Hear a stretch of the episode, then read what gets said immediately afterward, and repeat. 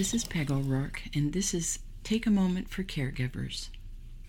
Let's take a moment and talk about receiving well intended advice.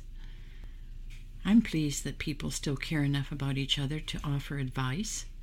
The world is full of negatives, so I intend to keep thinking that people who give advice mean well and they just want you to feel better.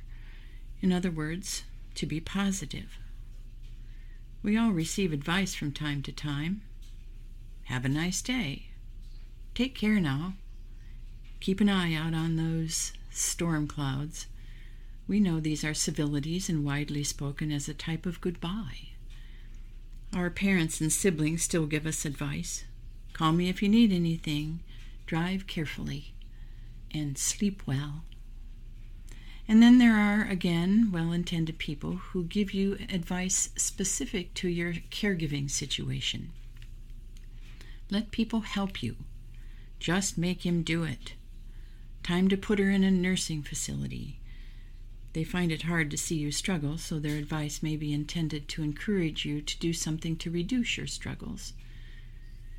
As an aside, I want to mention the folks who give you compliments intended to comfort you. You're a saint for what you do. Or one of my favorites, there's a place in heaven for people who do what you do.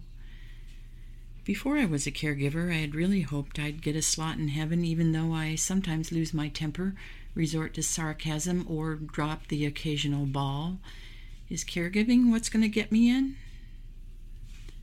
There are going to be moments when you will not like the advice from others.